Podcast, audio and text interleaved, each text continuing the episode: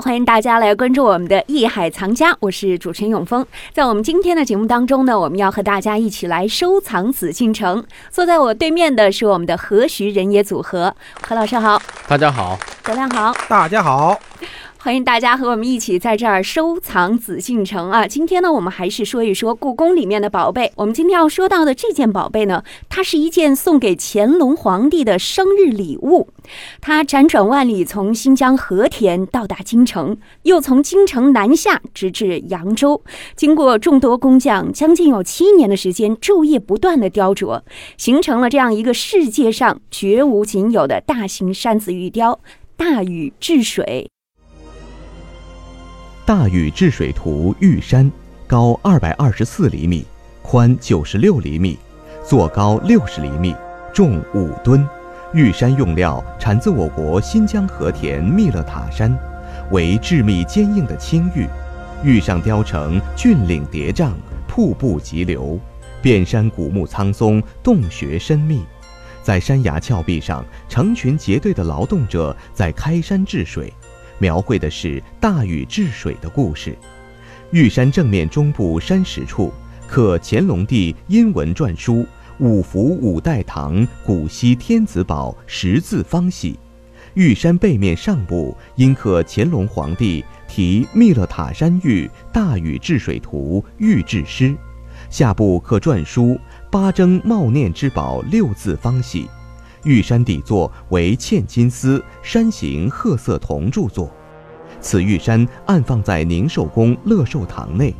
至今已有两百余年的历史。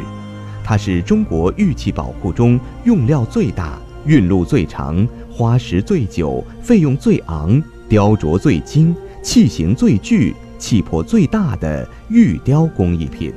也是世界上最大的玉雕之一。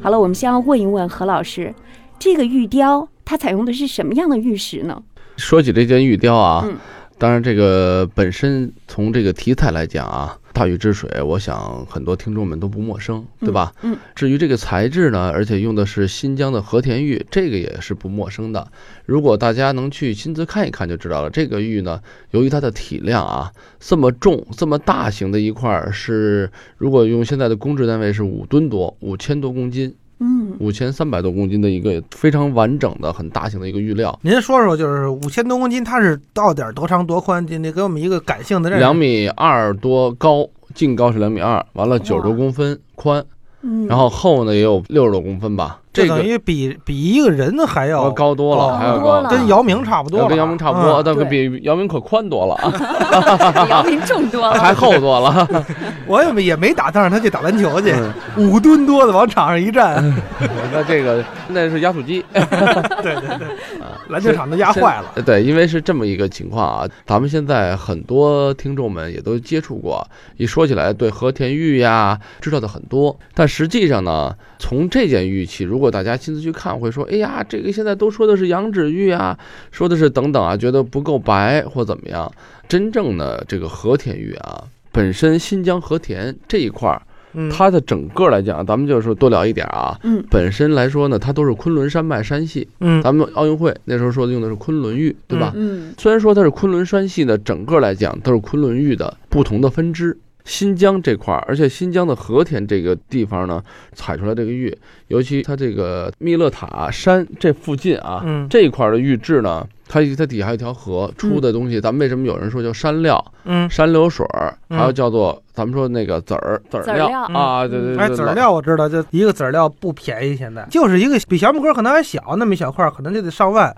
鹅卵石似对的，，首先它的形象来讲，嗯它就跟鹅卵石似的圆，在水里面经过很多年的冲刷，嗯，但是它又不是长期放在水里的，嗯它是什么山上滚下来，嗯通过这山里的地壳的运动嘛，它在山上形成的这种矿，一嗯滚下来以后呢，互相摩擦，把这个棱角打磨了，在水里再经过上千年的这种冲洗浸泡啊，嗯有水的滋润，又有山石的这个山脉山石的这种结晶啊，这种质地，所以说呢，这种料是最好的嗯籽儿料，籽儿最料高档的。籽儿料是就是说特别白是吧？呃，也不是，所以说这里面我要给大家就纠正一些问题啊。很多现在听众们玩玉啊，当然说了，和田玉、羊脂玉玩的是这个白，白的原因是因为这个玉它里面有这种石英啊、有云母等等这种包裹体啊，里面这种杂质，实际上咱们就是要从真正的学术来讲，它里面的一些不是纯粹的这个玉石的这个东西。嗯但是呢，咱们玩这个玉，你要真一块玻璃，你就觉得透明的没有什么可玩的，对吧？对，玩就玩这个玉呈现的效果，温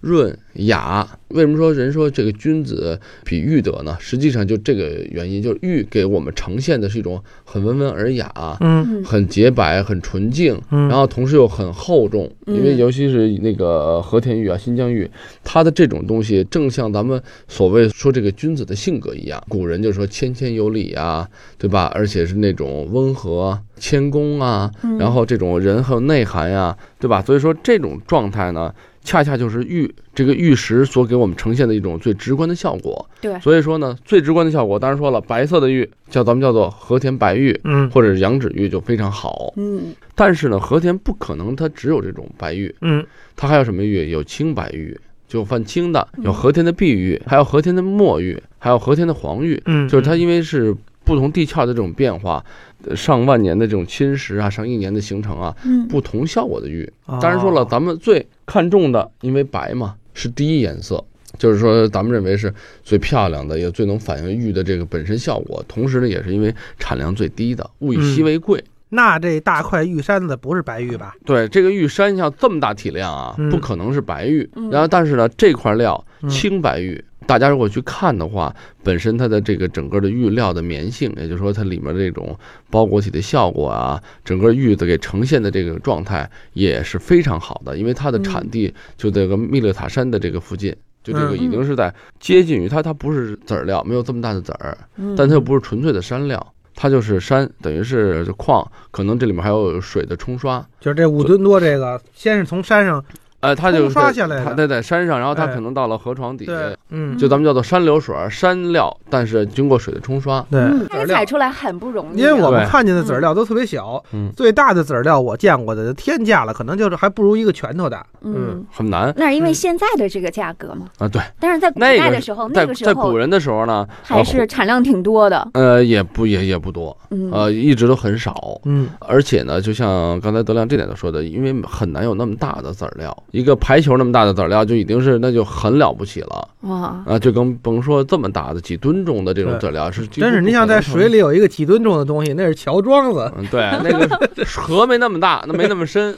所以说呢，咱们现在就是了解这个东西以后，就知道和田玉啊，嗯古人有一句话讲得好，叫做“玉不琢不成器”。嗯对为什么呢？因为受当时的技术的开采能力啊，第一没有那么高的科技水平，你嗯不可能现代人似的去挖得很深呀、我这矿找得很深，我可以去呃往下挖多少多少米，几十几百上千米嗯去挖这个矿。嗯我也不可能现在机器化大生产就这么，他那时候全是人手工劳动，嗯所以他开采出来、发现出好料的机会更会少。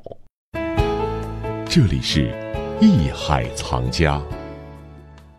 我们知道啊，故宫当中有不少玉器珍品，有各个时期的玉环、玉珏、玉佩、玉璜、玉璧等等。随着玉器工艺的不断发展，玉器越来越精美，越来越考究，也越来越复杂。终于，中国历史上用料最费、耗时最久、雕刻最精、气魄最大的玉石，在清朝诞生了。这就是故宫收藏的大禹治水图玉山。玉石于山中开采，其困难自不必说。这个重达万斤的玉料从新疆密勒塔山如何运到北京，就是个难题。那么，到底这块玉石经历了怎样的辗转？我们一会儿回来继续了解。这里是《艺海藏家》，我是永峰，让我们待会儿见。本内容由喜马拉雅独家呈现。